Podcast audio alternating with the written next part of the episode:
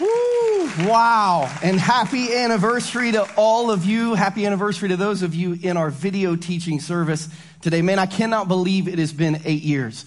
Um, that very first Sunday, some of you were there. It rained pretty early that morning, and that morning there was a double rainbow, literally, kind of arching over Summit Lakes Middle School while, while we were setting up for church. And you say, Christian, why do you think it was a double rainbow? Because I have a double rainbow faith. You say, what do you, what do you mean by that?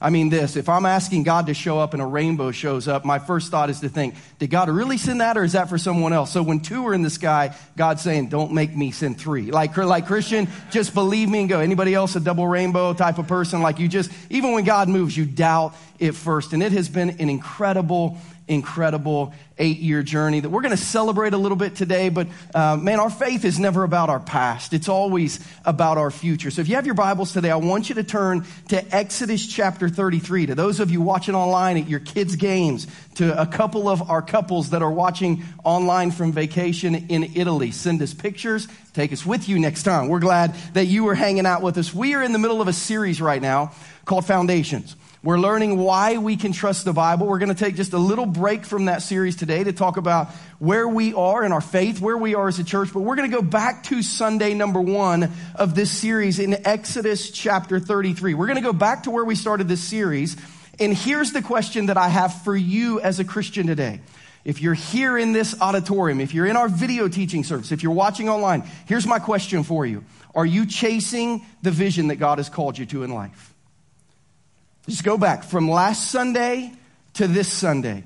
Would you say you've spent the last seven days chasing the vision God has called you to in life? Do you even know the vision that God has called you to in life? We're in Exodus chapter 33. Moses is on a mountain with God. And if you remember back to message one of our foundation series, Moses has some kind of critical life questions for God. God, why are we here? God, where, where are you taking us? God, what's our purpose? Good questions. If you haven't asked those questions yet in life, you need to. God, why are we here?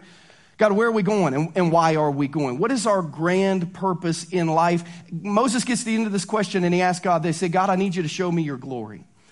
I need you to, I need you to show me why you matter, why we matter. God, I need you to show me what you're doing in my life and in our world. Show me your glory. Show us our purpose. Help us see the vision you have for us and for our world. If you do that, God, we can move forward. We believe the Bible came out of that question. God, help us understand your vision for us and for the world. But today I want to ask that about your life and our church. God, what is your vision for us and for the world? Before we dig in today, our prayer is the same prayer that Moses had God, show us your glory. Show us why us, why now, why here. Show us your vision for our life. That's what we want to pray. Would you bow your heads with me quickly here and in our video teaching service? And would you pray the same prayer Moses prayed? Would you take a deep breath and just, would you release last week? It's over. You can't go back and change it. Release it. The good, the bad, the ugly. Would you just let next week be on hold? It, it'll be there tomorrow. If God allows you to break a, wake up with breath in your lungs, it'll be there tomorrow. To live today, right now, asking God to show you his vision for your life. God, that's our prayer. Why us? Why here? Why now? God, what is your vision for our church, for our lives. Show us that as we study today with Moses. We love you. And God, we ask these things in Jesus' name. And everyone said, Amen. We're going to start in verse 12 and go through verse 18 of Exodus 33. Should sound like a familiar text for those of you who were here in the first week of the series. Moses is on the mountain with God and he says to the Lord, You've been telling me, lead these people, but you've not let me know whom you will send with me. You said, I know you by name and you found favor with me. If you're pleased with me, teach me your ways, so that I might know you and continue to find favor with you. Remember, this nation is your people. The Lord replied, My presence will go with you. I will give you rest. Then Moses said to him, If your presence does not go with us, don't send us up from here. How will anyone know that you are pleased with me and with your people unless you go with us? What else will distinguish me and your people from all the other people on the face of the earth? And the Lord said to Moses, I'll do the very thing you've asked because I am pleased with you and I do know you by name. Then Moses said, Show me your glory. Now, here's what you need to know this conversation took 41 years for Moses to have with God. I do not have time this morning to get into that 40 year history, so I take about 10 minutes of the Activate podcast this week. And this week on the Activate podcast, I take you back to this discussion that was 41 years in the making. Moses had this passion, he just never asked God how he was supposed to act on it. Moses had this calling in his heart. He just never said, God, what is your plan for this calling in my heart? So I take about, about 10 minutes to talk about this 40 year history that we don't have time for today. But here's what you need to know about this 40 year history lots of twists and turns from murder to wilderness survival to burning bushes and talking to God. And finally, in Exodus chapter 33, to a mountain top with God and a vision that, that would lead to you and I sitting here today, a vision that would change everything. Here's the goals I have for us as we sit in church this morning, maybe as you watch online in the middle of the week at some point. Here are my goals. Number one, to get you on the mountain with God. When's the last time you had a day on the mountain with God? When's the last time you had a retreat on a mountaintop with God where you said, God, I'm going to leave my life below and I'm just going to get alone with you? God, show me your glory. Show me yourself. Show me your plan for my life. Today, I want to help you get up on the mountaintop with our church, for our generation, for our church, but for your life, to see what God is saying to you about your life. Number two, I want to help you understand the 25 year vision of our church. But that's going to be through the lens of what I believe God wants all of us to do as Christians. This isn't a message about our organization as much as the individuals who call our church home and, and what could happen if we all move in the same direction together. And then number three, here's, here's really what I want to happen today. I want to convince you to chase the vision. To chase the vision God has for you and to make sure you're not just running through life. Let's ask that question again from last Sunday to this Sunday. Were you chasing the vision God has called you to? Or did you just hope to get up every day and have enough energy to go to bed every night? Let's be honest. Are, are we living on mission as people who every day chase the vision God has given us? Or are we just trying to get through life? You say, Christian, how do I even answer that question? I'm going to try to give you some measurements for your spiritual life that will help you with that. In the spring of 2011, about eight months before we started our church, I was at Liberty University where I'd gone to my undergraduate college. I'd done both my seminary degrees through Liberty Seminary, and I was meeting with their church planting board to ask for their help and their partnership in this, this new church, Journey Church International, that we would launch that fall. And I was sitting in a, in a massive boardroom with pastors from around the country of churches that had graduated from Liberty who had been involved in Liberty. And they wanted to know two things. There were like eight of us that they had brought in to interview us, to talk to us. And they wanted to know two things. Why are you starting a church and how will you know it's successful? Why are you starting a church and how will you know it's successful? Those are the only two questions that we got to answer. If, if you can picture this massive boardroom table, this big, thick, probably oak table with about 18 pastors sitting around it, and I'm at the very end, they want to know, Christian, why are you starting a church? And how, you, how are you going to know it's successful? And I took him back in, in our vision. If you've been to our Get Connected gathering, you've heard about, you know, God really shaping my heart after a decade in student ministry to be passionate about some very specific things. And then how in Seoul, South Korea on October 23rd of 2009, God spoke to my heart and said, go, go do this. I've been building this church in your heart. Now it's time to build it in Lee's Summit. Go and do this. And I just, you know, my answer, I said, I feel like God, I feel like God told me to start this church. They said, we're so happy to hear that. You have no idea how many people sit in here and we say, Why do you want to start a church? And they say, Because I don't like my old pastor. I want to make more money or I want to be in charge. They say, We're looking for burning bush moments. We're looking for the Moses God told me to. And it sounds like you really believe God told you to start a church. And they say, How will you know it's successful? How will you know that it works? And over the next seven months, the Liberty Church Planting Network, who would provide oversight, support. They would approve all our budgets. They'd help us put an elder board in place along with the launch network out of Atlanta that helped us plant, that gave us money, that gave us coaching, that continue to be our friends and our pastors today. They helped us figure out what success looked like. And here's how they phrase success to us. They said, Christian, what does your church have to have happen for it to be successful? And here's what they said. If you have 10 people in your church, and it never grows bigger than that, but these things are happening, you would say, if these things happen, we're successful. And if you had 10,000 people in your church, but these things never happened, you would say, We have failed miserably. We got a big crowd, but we don't have a church. What are the things that no matter how many people you have, if it's happening in them, your church wins? Let's figure out what those things were. And we came up with five that we call our core beliefs. They're actually hanging on the wall as you walk back towards the children's section of our building. We do not believe these are the core beliefs of churches. We believe these are the core beliefs of Christians. We said, we're not really sure what a church is supposed to look like. We know a church is just a gathering of people, but we know what Christians are supposed to look like. So if all our Christians look like what the Bible says a Christian is supposed to look like, we guess that we are a successful church. If we can help Christians look like what the Bible says they're supposed to look like. And we said, here's, here's what should be happening in the people of our church if our church is successful. One, everyone should be growing spiritually. If, if no one's growing spiritually, it doesn't matter if we have 10 or 10,000. If no one's growing spiritually, what, what is the purpose? We have to have spiritual growth. Number two, we have to have generosity. God so loved the world that he gave. His people are like him, so they give. So we have to be a people. If we ever collect a dollar, we're going to give part of that. We have to live generously. We said we have to have community impact. Jesus said, and I'll give this verse to you later in the text, but Jesus said, if there are Christians in the world, there will be needs that are seen and there will be needs that are met. That's how you'll know Christians exist in a place. They'll see what needs to be done and they'll do it. They'll impact the community that they live in. We, we said we got to be a church of global impact. Because Jesus told his disciples, if you do anything, go all over the world, tell people about Jesus. So we said we got to do that because Jesus told us to. And then we got to be a church that shares Jesus. We said not as a strategy to grow our church, but just as a reality of knowing Jesus. If you know him, you show him. So we said those are going to be our, those are going to be our measurements. If those things are happening, we win. Uh, our measurements will never be attendance. Our measurements will never be offerings. Our measurements are going to be the, if these are happening, we win. If they're not happening, we lose. Last summer, I took a six week sabbatical at our church. After our staff has been here seven years, we let them get away for an extended period of time. And here's why. After you've been here seven years, it's very hard to see more than seven days in advance. It's just every Sunday comes fast.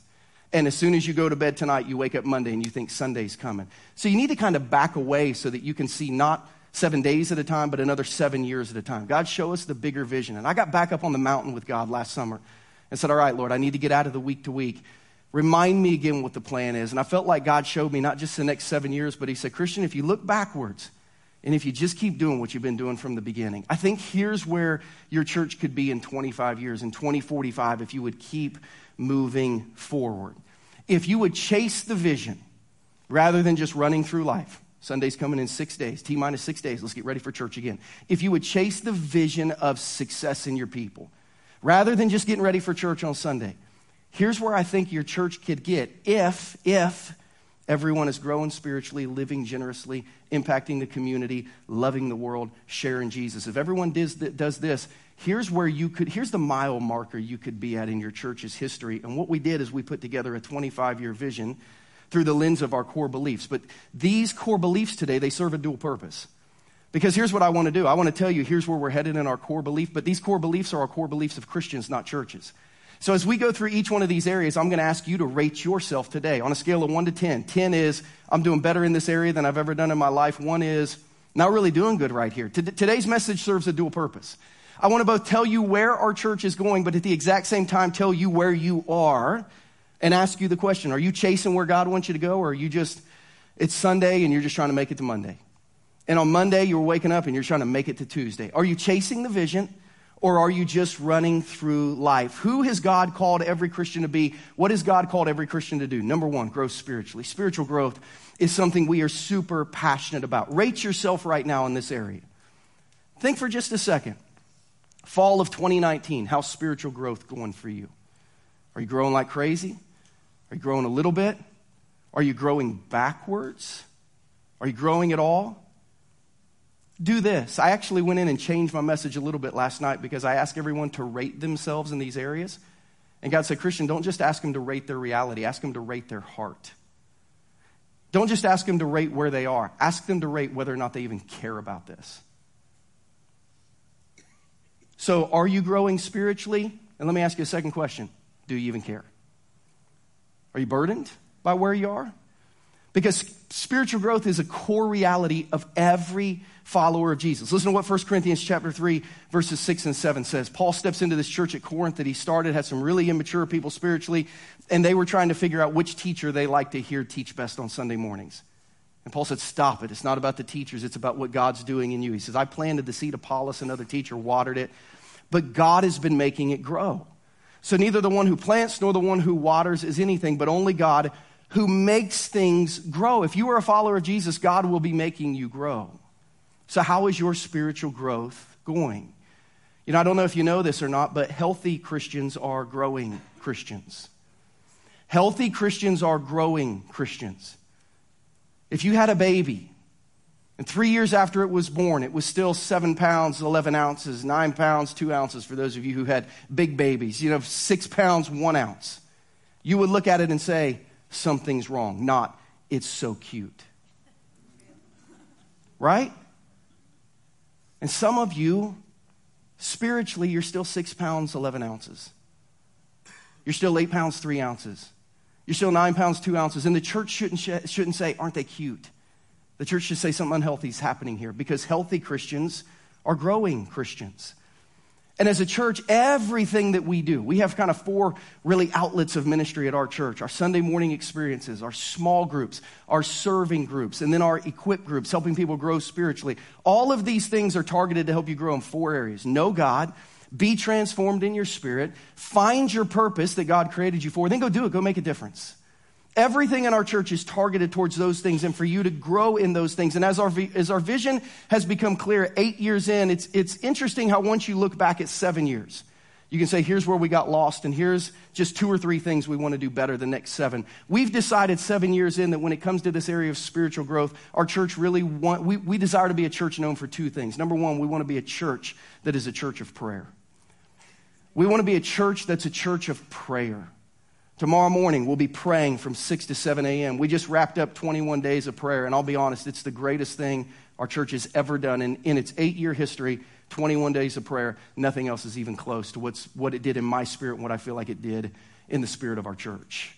We have to be a church that prays. Tomorrow morning, I'm going to be teaching on kind of the DNA of prayer and what prayer says about your soul in, a, in an eight minute devotional before everyone goes starts their week in prayer. We want to be a church of prayer. Listen, not because prayer is easy. Listen closely. We don't want to be a church of prayer because prayer is easy. We want to be a church of prayer because prayer is essential. And you cannot breathe spiritually without prayer. You can't live filled spiritually without prayer. So we know in this area of spiritual growth, we are growing towards prayer. But then we also know we want to be a church. We're going to be a church, as long as I'm the pastor, whose foundation is on the Word of God. We're going to be a church that says, you know what? This is the playbook. This is God's special revelation to invite us into relationship with Him. And we're going to be a church that bases its foundation on the Word of God. I don't know if you know this or not, but the number one spiritual discipline found in the life of nearly all growing Christians is a commitment to daily Bible study. Universally, over the last 2,000 years, you look at people who are really growing spiritually, they're people who are in the Word. So we want to teach people how to really grasp Scripture. And one of our long term visions as a church is not just to preach the Bible, not just to tell people to go read the Bible, but we have a vision now that we are beginning to talk to institutions about to, to launch and establish what we're calling the Journey Bible Institute. To partner with local Bible colleges, to partner with national seminaries, and basically to allow you at our church, through our church, through our ministry, to basically get a two year Bible degree, to get a grasp on New Testament, Old Testament overview, to be able to take theology classes and doctrine classes, to be able to take church history classes and apologetics classes, to be able to take theology classes, because we believe at some point your faith takes a turn and it only goes as deep as your understanding of who Scripture is. Scripture helps you know Jesus better because He is the Word that became flesh and He came and dwelt among us. So we said as a church, we're going all in with the Bible. And we're not going to wait till we have accreditation where we can, you know, give someone an official certificate. Starting this January on Sunday nights, we're going to have an apologetics class at our church, literally a semester of apologetics that you can sign up for. We're going to offer a systematic theology class at our church starting this January that you can sign up for. For those of you who said, I need to go deeper spiritually, I can't grow unless I understand the Bible better. We believe God wants us to be a church that has the ability to train Christians in our city to really know and understand and follow the Bible. We're really, really excited to get started, and we're excited for what that will do. Number two, obviously, we want to be a church that's known for generosity. Again, rate yourself in this area. How are you doing in this area of generosity? Two things rate yourself, rate your current status, but then rate your heart. Again, do you even care about it? Because right now, your rating may go like this How are you doing in the area of generosity? You might say zero, can't give right now. How's your heart doing? 10. I think about it every day. I'm burdened by it every time we take an offering. I want to be able to give. I feel like God wants me to make so I can give. But right now, I'm really struggling. Rate yourself, rate your heart. Where are you in this area of generosity? Jesus said in Luke chapter 6, verse 38, Give, and it will be given to you. A good measure. pressed down, shaken together, and running over will be poured into your lap. For with the measure you use, it will be measured to you. I believe part of God's good hand on our church the last eight years is because we have given. As you saw on the screen, more than a million and a half dollars from our little church that's only eight years old has gone out from what's come in. And we've said, God, let us give more. I went several months ago as we were shaping our 25 year vision and asked our finance team, I said, guys, would you put together a projection? Just take the last seven years of our church, what we've given, how we've given, and slow down our growth, slow down our income, and don't increase our giving. But the next 25 years, if we just if we kind of stay the same and we keep growing, less, that we grow, less than we've grown before, but healthy, if we don't go backwards, how much will we have given away when our church is uh, at 2045? How much will we give away the next 25 years? And they ran the numbers. And I don't know if you know this or not, but one of the dreams that we have a church, as a church that can be supported by the numbers is we could see $20 million invested into church planting, community impact, and global missions by the year 2045. We could be a church that if we just live generously, we just do what we've been doing, that by 2045 could look back and say, our church has invested $20 million. Not from special offerings, just from people being, just from people doing what's right, just from people living generously. Our church has given $20 million to community outreach, to global missions, to church planting by the year 2045. When I hear that number, there are lots of pastors who don't want to take the offering. I want to take the offering. Because when I hear that number, I think, let's take it again. Because the more we bring in, the more we can give. The more we give, the more our impact is.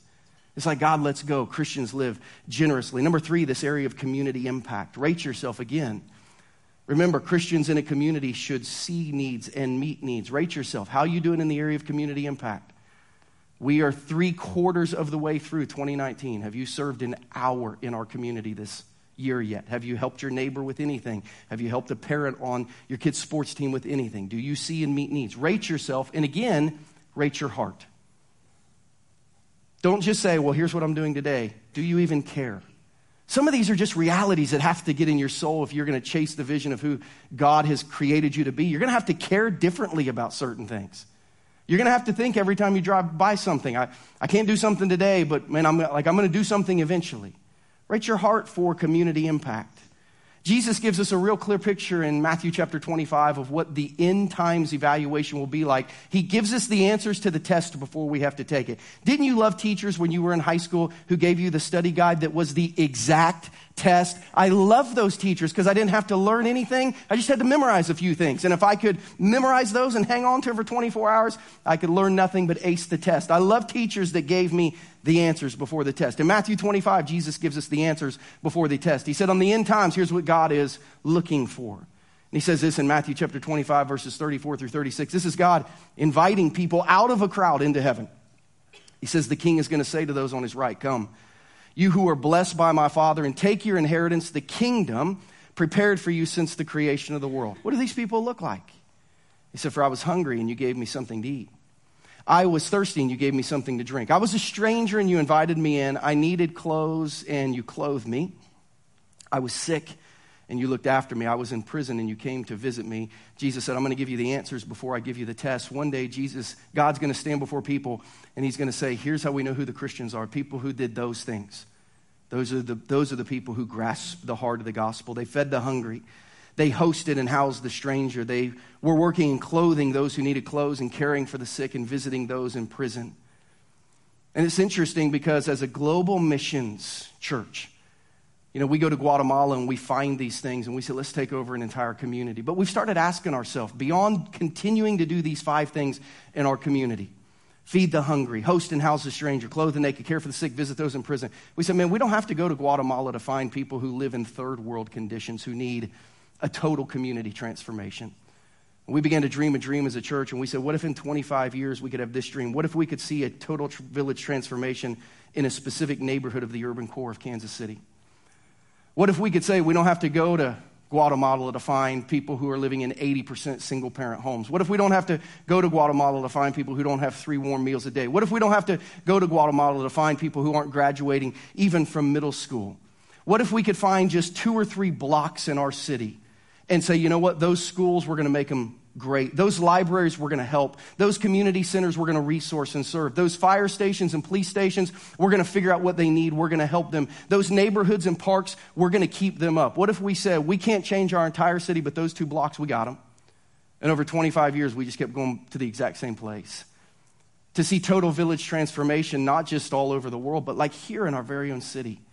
We said, man, our city 25 years could be different. At least a little pocket of it could be different because our church existed. We've got a huge vision for community impact, but we'll need a church full of people who are committed to community impact to see that happen. Number four, global impact. This is probably the area I'm most passionate about because it's the impact, it's the area that impacts my soul most deeply. Global impact, rate yourself. And again, rate your heart. This is actually the area where this sermon changed a little bit because for all the other ones, it was rate yourself, rate yourself, rate yourself. And then I got to this one and I didn't just say rate yourself because here's how you rate yourself. You've either been or you, or you haven't. You're either getting ready to go or you're not. And I thought, you know, this is, this is an easy rating. It's like 10, I'm going to Israel in January, or like zero, I've never been. But I thought, no, it's not that simple. I wonder how many people haven't been, but they deeply want to go. And I wonder how many people haven't been and they said, I'm never going. And Jesus said, Go into all the world. He said, No, I don't like to travel. Hang on. Like, I don't find that in Matthew chapter 28 where Jesus said, Go if you like to travel. Go if you're not afraid to fly. Go if you don't worry about getting a parasite. Like, like he didn't say, like, go if you just like hanging out. He said, go. In Matthew 28, 19, and 20, what we know is the Great Commission. It's, it's pretty clear. Jesus said, therefore, go and make disciples of all the nations, baptizing them in the name of the Father and the Son and of the Holy Spirit, and teaching them to obey everything that I have commanded you. And then he gives us his promise, and I will be with you. I'm afraid to fly, I'll be with you. I don't like foreign food, I'll be with you. We, we can't drink water, and I like to drink water when I'm in the shower. I'll be with, like Jesus said, listen, I'll be with you to the very end of the age. Even if you brush your teeth with the tap water, it happens. There's a pill for it. You'll be okay. Go to the nations. So we are right now deeply engaged in a village called La Sidra in the mountains of Guatemala. But we said, what could happen the next 25 years if we just stayed real intentional? And we believe we could see total village transformations on every continent on the globe centered around life giving church plants with pastors that we train and that we resource well. But more than that, we said, you know, we don't just want to be a church that goes, we want to be a church that sends. We feel like God gave us a very kind of specific goal that can't be met unless He helps us, and that's this. We want to see more than 10 global church plants on every continent in the world through total village transformations, but we want to see more than 500 missionaries raised up and sent out from JCI. We want to see 500 kids families, people who literally move to be missionaries on the foreign mission field. Some of them will be your children. So you're going to have to rate your heart because you say, I don't want my kid to go live in Africa their whole life. What if God does? We met a missionary at 21 Days of Prayer, Jeremiah. I won't say his last name because he's going to an area in the Middle East that uh, is very tough. He and his family and his four young kids getting ready to move to Turkey. He said it'll take you six years to be able to convert one person because you need three years to learn the Turkish language, then another three years to learn the dialect in the mountain. And we think on the seventh year you'll be able to have a conversation with someone about Jesus. Come on now. It's like, you're crazy. No, you're called. Yeah. You're called. So we're going to pray that God calls 500 kids. We got one right now, Akira Murphy. We got one kid who's been raised up out of our church who right now is living on the mission field. We have 499 to go. You might be one of them. Your kids might be one of them. But we're going to march intentionally towards not just being a going church, but being ascending church. Number five, we want to share Jesus passionately, always, consistently. Again, rate yourself here and rate your heart. You might say, man, I'm really bad at this, but I feel really bad about that. Sharing Jesus. How you doing in sharing Jesus? Matthew 5, 16 says it this way. It's not even a spoken language sometimes you have to have. Let your light shine before others that they might see your good deeds and glorify your Father in heaven. Jesus said Christians share Jesus without even trying if they have him. They just live and everyone sees him. So, who do people see Jesus to be in your life as they look at you and they watch you? We've said we're going to be a church at Journey that shares Jesus. We're going to share Jesus. And when it comes to sharing Jesus, here's who we've decided we will be. And these are difficult decisions, to be honest with you. When it comes to sharing Jesus, we said we're going to be courageous.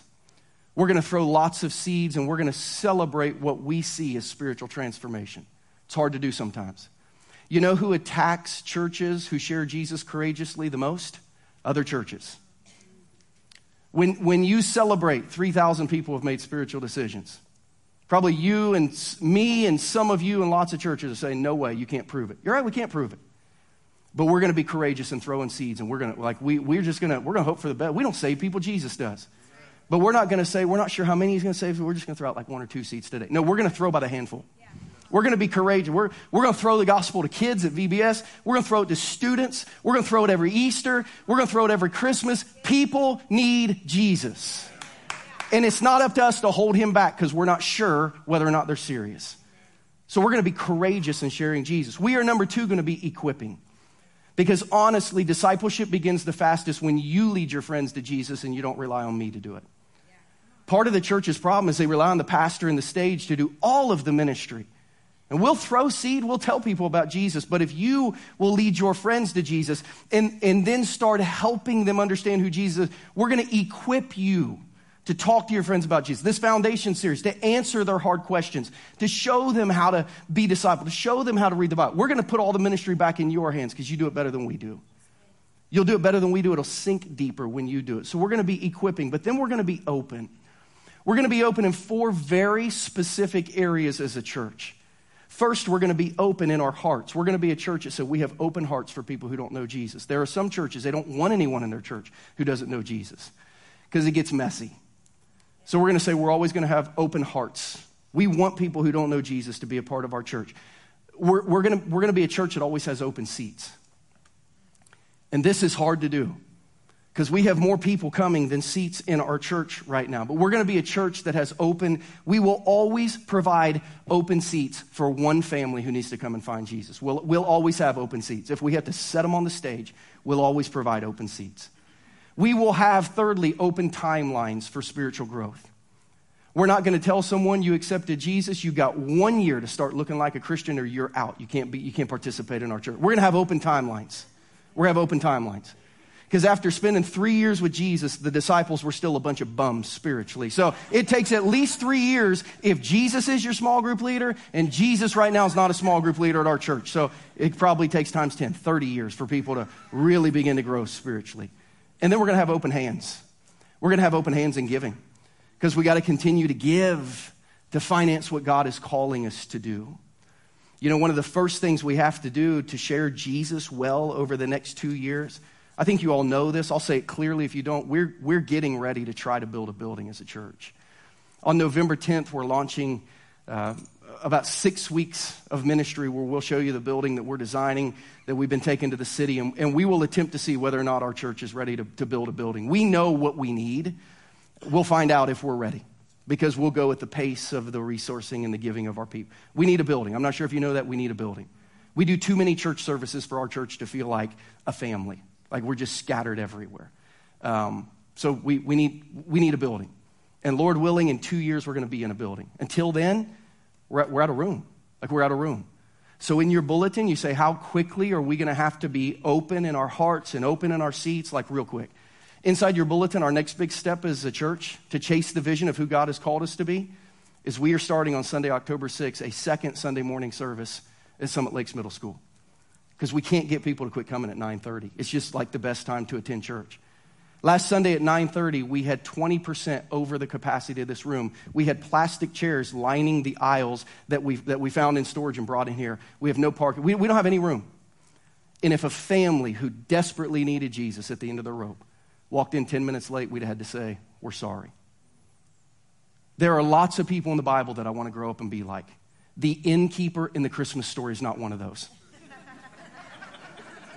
Hey, sorry, we're full. Yeah, it's like, sorry. God's moving, we're full. We can't say that. So I literally need not you because you're the 8 a.m. service. All the godly people come at 8 a.m. So we don't have to worry, we don't have to worry about you guys. Like you, you get it. You are open in your sleep timeline. You are open in your alarm clock. Thank you for coming. For those of you watching in the video service, get up earlier. And you never have to watch on video because we always, we always do the 8 a.m. live. Um, but I, we, need, we, we need literally 200 people to go to Summit Lakes and to go to church over there at 9 or 10.30. We're bumping back the 10.15 service, 30, uh, 15 minutes, and we're going to start a 9 a.m. service. We literally will have church at 8, 9, 9.30, 10.30, and 11. Is that right? Is that five? That's five on Sunday morning. Why? But why? Because we have a vision to always have open seats. Because I know a family right now who needs our church. And I can't have them come and say, We don't have room for you today. So if you always come to 8 a.m., no big deal. Keep coming to 8 a.m. I don't know that we'll ever fill this one up completely. But if you're, but yeah, but if you're, that's what I'm talking about, man. Like we're getting some dialogue now in this sermon.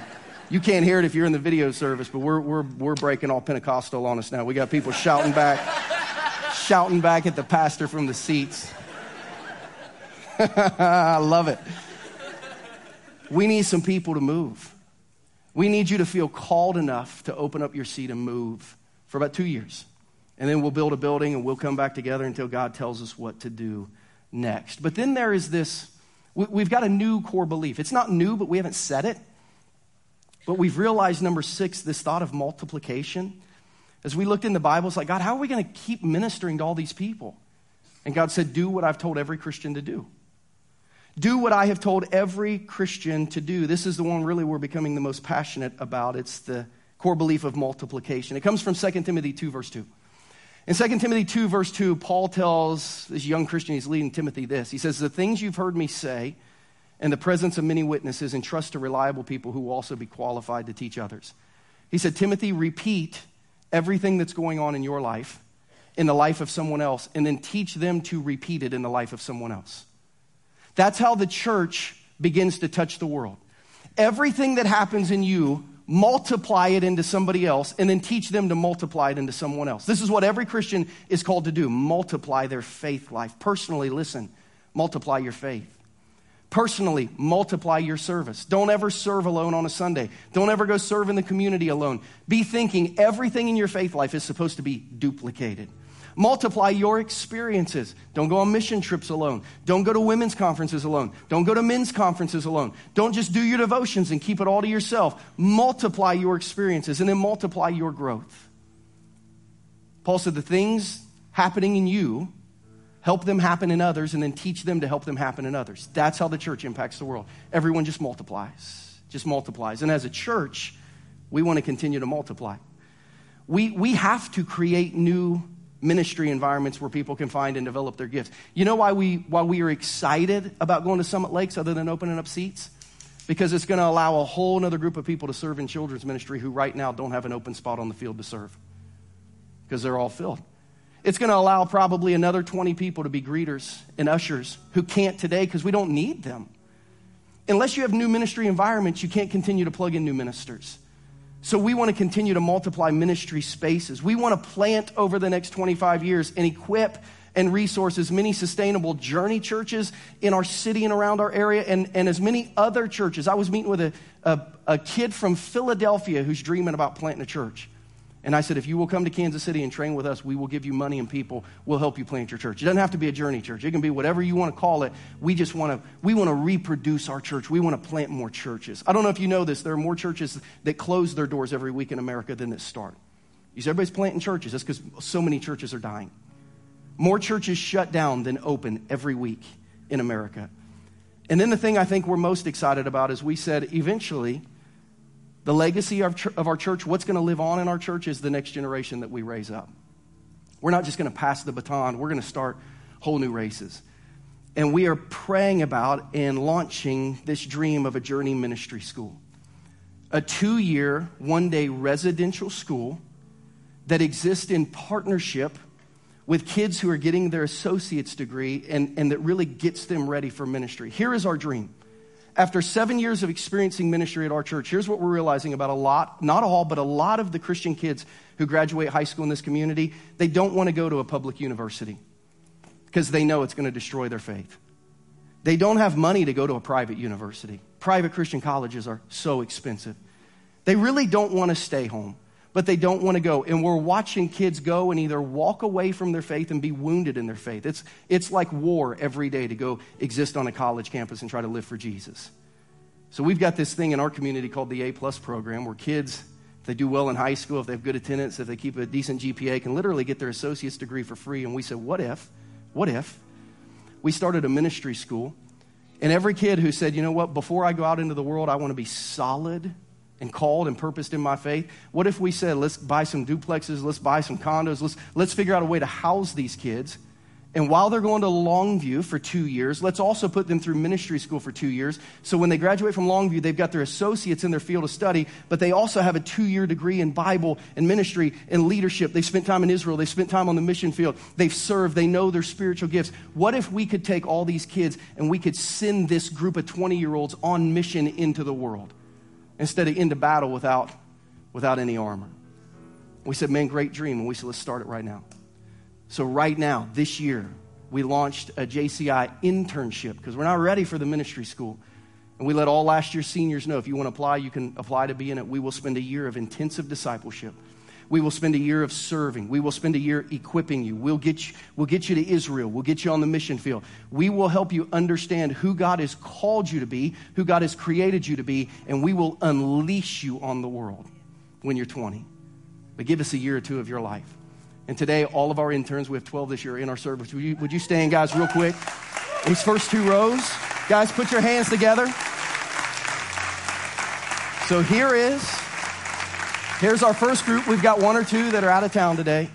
And guys, here's what I want to tell you. I'm proud of you guys. And I know you will not be perfect. I, I think it's probably almost impossible to be perfect between the ages of 18 and 20 in your faith. But here's what we pledge to you. If you hang with us, you'll be ready. You won't be perfect, but at 20, you'll be the most equipped group of 20 year olds we've ever sent out of this church. And the world needs you. They need who God has called you to be and who God's created you to be. And we're with you. So thanks for trusting us in year one of our ministry internship. You can be seated. Give them a hand one more time.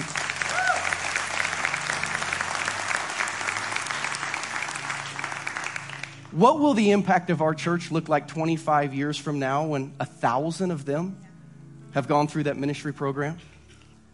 church will be in good hands. Listen, one day we're all going away. One day I'm going to preach my last, every Sunday when I pray, I said, Lord, thank you that I get another Sunday to preach. I know one day it will be my last Sunday. I pray that every Sunday. God, one day will be the last one that I get up and I'll say goodbye. It's not yet. But what if on that one we have a thousand kids like this that are living on the mission field, that are leading churches, some of you one day are going to have a video played about a church you started like that, and you're going to sit in your chair and think, holy cow, it's unbelievable what God did. Because the vision He's calling you to is to impact the world so massively and so greatly. I'm excited about where God is calling our church. I see the vision from the mountaintop. But here's the deal it doesn't work if the individuals aren't all walking together. So let's take just a little time to reflect, okay? If you could get alone on the mountain with God this week? What would be revealed to you? Homecoming season's upon us. I don't know if you know that. Homecoming's coming.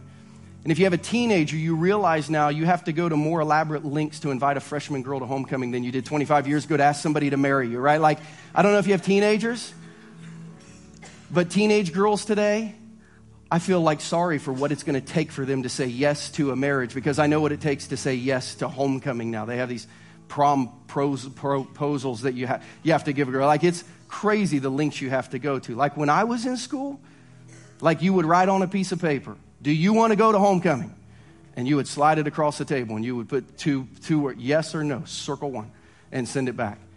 Now you got to do all kinds of crazy stuff. Like Prince Charming could step out of Cinderella, get down on the ground before one of these girls, and they'd be like, you know, I don't know that I want to post that on Instagram. That's a shoe. You know, like could you be a little more, could you be a little more elaborate with your ask of me to homecoming or promise? Crazy. So I'm going to go old school. I'm going to go old school. Yes or no? Circle one. If you could get alone on the mountain with God this week, are you chasing the vision He's created you for? Or are you running through life? Yes or no? Circle one. You just came through six days. Did you get up every day and chase the vision of who God's called you to be? Yes or no? Or did you just run through life? Did you miss another week without being who God created you to be, doing what God created you to do? Because if we will all chase the vision together, one day we'll get way down the road and we'll look back at our journey and say, Holy cow, look at this, look at this, look at this. Look what God is doing and look what God has left a generation because a bunch of us decided to kind of move in the same direction together. Pastor Brandon asked me this week on the, on the podcast, Do you think our church can really accomplish these goals? And I said, I have no idea. I don't think they're goals that can be accomplished. I think they're goals that are arrived at. We're not really setting out to do these things. We're setting out to grow spiritually, live generously, impact our community, impact our world, share Jesus, and multiply. Those are our goals. if we all do those, I think we'll arrive at the destination. I think we'll have a Bible Institute. I think we'll have a ministry school, accredited, where kids can actually come live. I think we'll give away $20 million. I, I think we'll have a part of inner city Kansas City. It looks different forever because we were, like, I think all those things will happen, but only if we live every day chasing the vision. Will, will you run with me? Video teaching service, will you, run, will you run with me? Those of you watching online, will you run with me?